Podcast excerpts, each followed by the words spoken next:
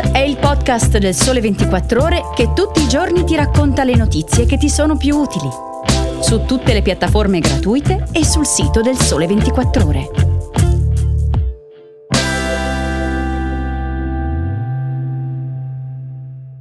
Ciao, bentornati all'ascolto di Start da Francesca Barbieri. Oggi è venerdì 21 luglio e vi voglio parlare dell'Italia delle criptovalute, delle ultime novità di Dazon per gli amanti del calcio e dei rincari in vista per tutti i servizi postali.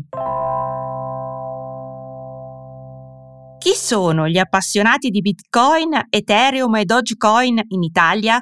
La risposta arriva da un rapporto che sarà presentato proprio oggi e di cui potete leggere sul Sole 24 ore in edicola. Sono 690.000 gli italiani che a fine marzo detenevano criptovalute per un controvalore di poco superiore al miliardo di euro. Ma in realtà si arriva a 1,17 milioni di clienti complessivi se si considerano i conti attivi presso un VASP, fornitore di servizi legati ad asset virtuali. L'appeal delle cripto è forte tra i più giovani. La grandissima maggioranza degli utenti attivi, il 65%, appartiene alla fascia tra i 18 e i 40 anni e il 40% ha meno di 30 anni. Solo il 5% è over 60.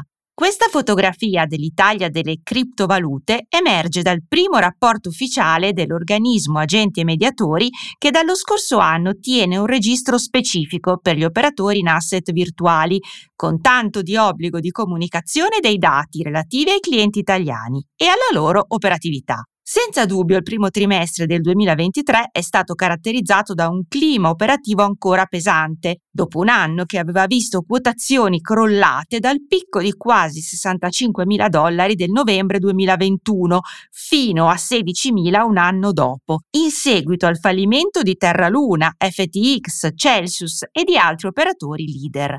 Questo clima di sfiducia ha condizionato l'operatività a livello di mass market, anche se le quotazioni hanno iniziato a riprendersi proprio con il nuovo anno, arrivando a inizio luglio a superare quota 30.000 dollari. Le valutazioni ufficiali dei detentori di criptovalute poi potrebbero essere sottostimate perché escludono i wallet non custodian, quelli che forniscono solo il servizio di conversione delle valute e anche gli operatori internazionali non registrati. Un report del Politecnico di Milano ha stimato che a fine 2022 erano ben 7 milioni gli italiani che dichiaravano di avere o di aver avuto in passato asset digitali, un concetto più ampio che comprende anche NFT e token, in netto rialzo rispetto ai 5,4 milioni di un anno prima.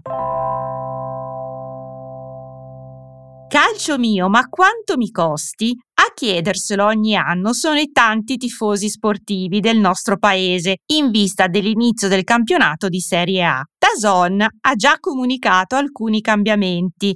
Intanto l'accordo con TVSAT, con il quale potrà essere visibile sul satellite gratuito e non solo per gli abbonati di Sky. Non si tratta però di un servizio gratuito, ma comunque bisognerà essere abbonati ad Azon.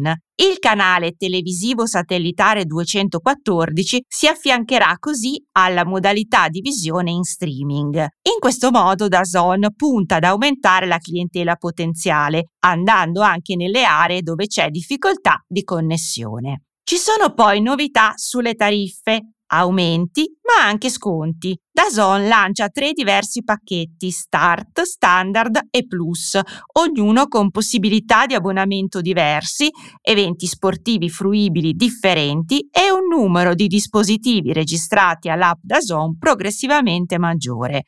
Rispetto al passato, per i piani Start e Standard si pagherà un euro in più al mese, sottoscrivendo il nuovo piano annuale con pagamento in un'unica soluzione, gli abbonati secondo Dazon potranno risparmiare il 46%, pari a circa 77 euro, rispetto al piano mensile che è disponibile a 13,99 euro. Chi fosse invece interessato a mantenere la sottoscrizione a un prezzo in linea con quello del passato potrà optare per il piano annuale con pagamento in 12 rate mensili a 9,99 euro, che consente un pagamento mensile fisso per 12 mesi. È chiaro però che gli italiani hanno oggi a che fare con prezzi impensabili rispetto a qualche anno fa in una delle migliori delle ipotesi, il costo è di 299 euro all'anno per piano standard e 499 euro per quello plus, che permette di utilizzare in contemporanea due dispositivi associati.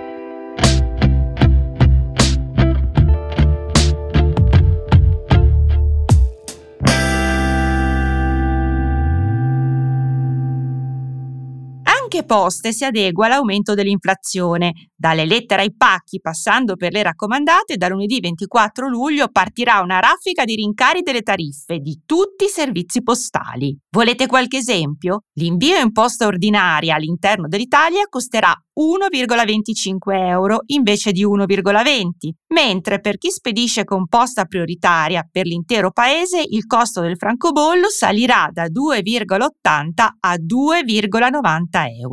Aumenta anche in tutti gli scaglioni di peso e formato il costo di una raccomandata. La tariffa per gli invii fino a 20 grammi subirà un rincaro di 20 centesimi, da 5,60 a 5,80 euro. Generalizzati ritocchi all'insù anche per spedire un pacco ordinario in Italia. In particolare la tariffa per gli invii da 0 a 3 kg di formato standard aumenterà di 50 centesimi, da 9,40 a 9,90 euro, mentre per chi deve mandare un pacco ordinario all'estero saranno incrementate le tariffe per tutti i paesi di destinazione. E non è finita qui, perché da lunedì aumenteranno anche le spese postali di notifica per le sanzioni al codice della strada. L'importo complessivo dovuto per invii accettati negli uffici postali fino a 20 grammi varierà da 10,85 a 11,45 euro, mentre per quelli accettati nei centri business, utilizzati dagli organi di polizia stradale, il costo salirà da 10,45 a 11,05 euro. Ad esempio, un verbale da 42 euro per un divieto di sosta avrà un aggravio di 11,05 euro solo di spese postali, oltre ai costi procedurali che variano a seconda dell'organo di polizia che lo notifica, dai 3 ai 20 euro. Se invece si è sorpresi alla guida utilizzando il cellulare, il costo complessivo sfiorerà i 200 euro. Se non è un salasso, poco ci manca. E con questo è tutto anche per oggi. Grazie per l'ascolto e se volete mandarmi i vostri commenti e suggerimenti, scrivetemi a francesca.barbieri chiocciolailsole24ore.com. Sarò felice di leggervi. Appuntamento a domani con un nuovo episodio di Start che sarà condotto da Alberto Magnani. Buona giornata!